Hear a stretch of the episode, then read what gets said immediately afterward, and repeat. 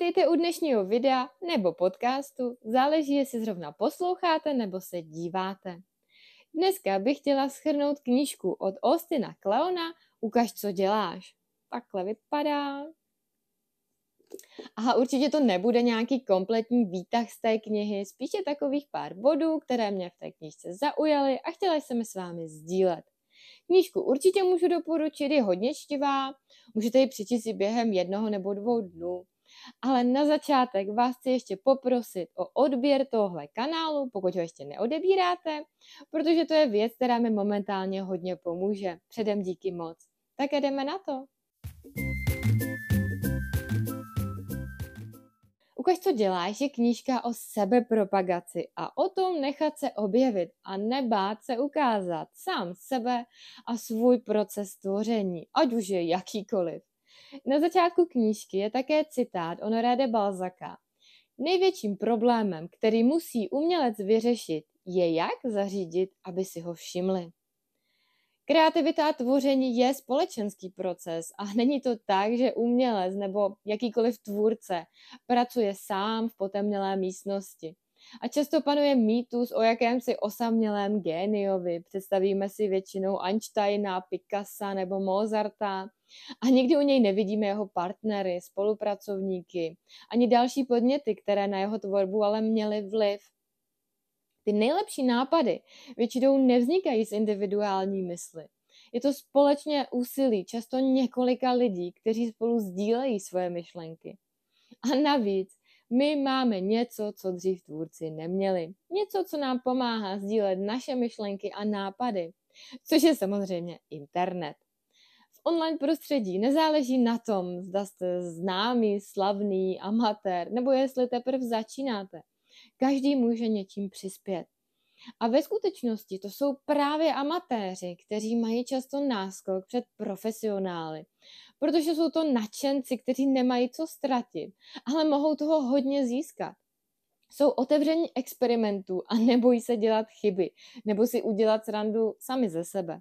Takže pokud máte strach nebo ostych vystupovat a prezentovat se, autor píše o jedné radě, která může trošku znít morbidně, ale mě osobně se hodně líbila. Čtěte nekrology. Obzvlášť pokud se bojíte, co si o vás budou lidi myslet, když budete něco sdílet. Zkrátka, co nejhoršího se může stát, stejně jednou všichni umřeme. A co je vůbec nejdůležitější? No, hlavně začít sdílet. Zbytek už pak bude jenom následovat. A co teda sdílet? No, zdokumentujte samotný proces čehokoliv, na čem pracujete. Tím rozšíříte svoje publikum a zároveň tak získáte i zpětnou vazbu. V době před internetem byl tvůrčí proces často soukromou záležitostí. Umělkyně potají o samotě tvořila a teprve až když si myslela, že její výtvor je geniální, odhalila ho svému publiku.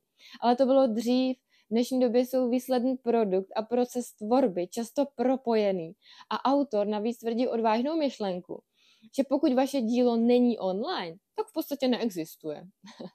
Dokumentování vaší práce a vašeho tvoření má taky tu výhodu, že vám pomůže zajistit zpětnou vazbu a čím víc budete sdílet, tím víc uvidíte názory lidí, kteří vaši práci sledují. A i to vám může pomoct k pokroku a zároveň vám to může pomoct uh, zůstat vytrvalý v nějakém vašem úsilí. Může se stát, že vy byste na nějaké práci už dávno přestali pracovat, ale protože vás sledují další lidi, kteří ten proces zajímá a baví, tak v tom projektu budete třeba pokračovat dál. Forma sdílení může být v podstatě jakákoliv. Může to být video, může to být fotka, příspěvek na blogu, tweet nebo e-mail. Rozhodně se nemusíte bát toho, že to není dokonalé. Přiznejme si, hodně z toho, co budete sdílet, nebude dokonalý, ale zkrátka to k procesu tvoření patří. A čím více budete sdílet, tím se i vy budete zlepšovat. Sdílejte něco malého každý den a moc nad tím nepřemýšlejte. Můžete si klidně říct, že budete vymýšlet příspěvky v práci, třeba o polední pauze. A pak ještě vystává otázka, kam své příspěvky sdílet. Autor říká, že vybudování si nějakého vlastního prostoru online je ta nejlepší investice, kterou můžete udělat.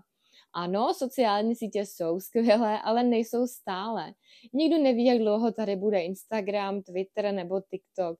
Kdo si ještě dneska pamatuje třeba MySpace? Takže je lepší zainvestovat do své webové stránky.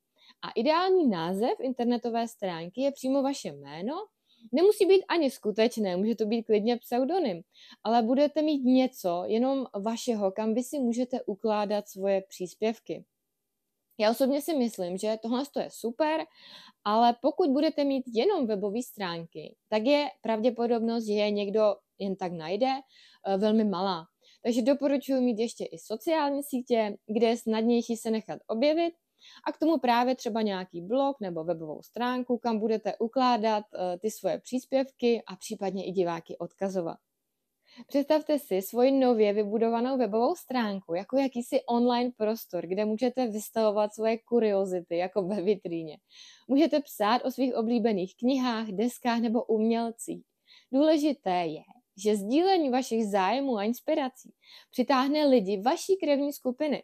Takže buďte upřímní a sdílejte opravdu to, co se líbí vám a ne, co si myslíte, že se bude líbit ostatním. Autor sdílí i svůj příběh. Kdysi před lety, předtím než vyšla jeho kniha, si koupil vlastní doménu se svým jménem a ta se mu stala jakýmsi skicářem, kde vystavoval svoje poznámky, kresby a myšlenky. A z toho nakonec vznikla i tahle ta knížka, ale nejenom tyto. Autory vydal několik dalších. A někdy nestačí sdílet jenom svoje výtvory nebo procesy, jak vznikly. Práce nemluví sama za sebe. Je potřeba vyprávět příběhy. Představte si, že se díváte na dva obrazy, jsou úplně stejné, ale pak se dozvíte, že jeden z nich namaloval holandský mistr v 17. století a ten druhý je padělek. Když se znovu podíváte na ty obrazy, vypadají pořád stejně? No asi ne. Důležité je, že i když se fyzicky nezměnily, vaše vnímání je ovlivněno tím, co jste se o těch obrazech dozvěděli. Umělci si často rádi myslí, že jejich práce mluví sama za sebe, ale tak to není. I samotný příběh vaší práce může být stejně silný jako dílo samotné. A je to i naše lidská zvědavost. Chceme vědět, jak byly věci vyrobeny, odkud pochází. Až budete vyprávět příběh, jakýkoliv příběh, vždycky myslete i na své publikum. Mluvte přímo k ním a hlavně jejich jazykem. Další bod. Na večírcích mluvte o sobě a kdykoliv se vás někdo zeptá, a ty děláš co? Měli byste být schopni odpovědět jednoduchou větou. Takže si to klidně doma natrénujte. Často to bývá složité, pokud nejste zrovna lékař nebo právník, ale pro někoho z nás to může být komplikovanější. Například po větě, teď jsem spisovatel, dost často bude následovat a už ti něco vyšlo? Což je zaobalená otázka a vyděláváš si tím? Mluvte tedy o sobě, o tom, co vás zajímá a co děláte aktuálně, na čem teď zrovna pracujete. A s tím trochu souvisí i další myšlenka knížky. Učte to, co umíte. A nebojte se sdílet svá obchodní tajemství. Možná to někoho může trochu vyděsit, tak se pojďte podívat na jeden příklad.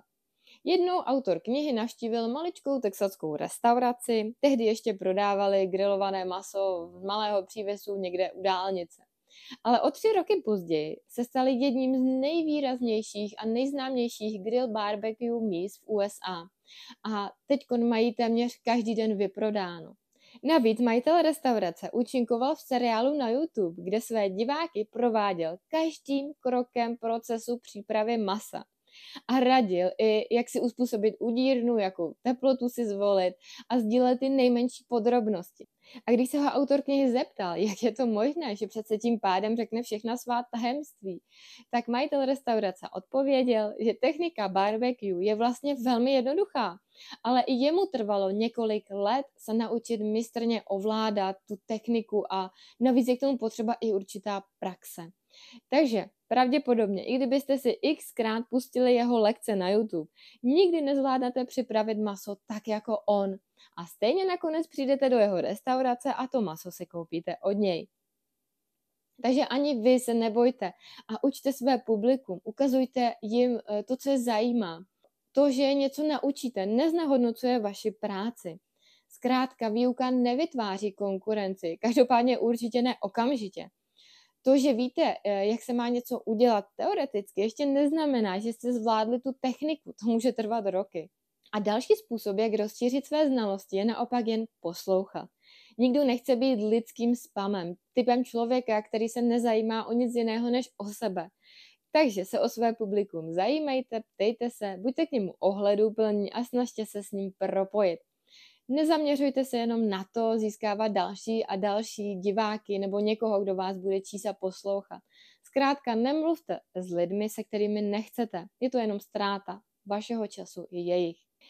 Jakmile začne vaše umění a vaše činnost vydělávat nějaké peníze, někteří lidi vás mohou označit za zaprodance.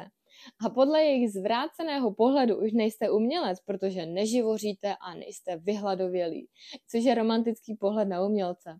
Ale mít peníze automaticky nekazí kreativitu. Všichni potřebujeme mít možnost jíst a zaplatit nájem.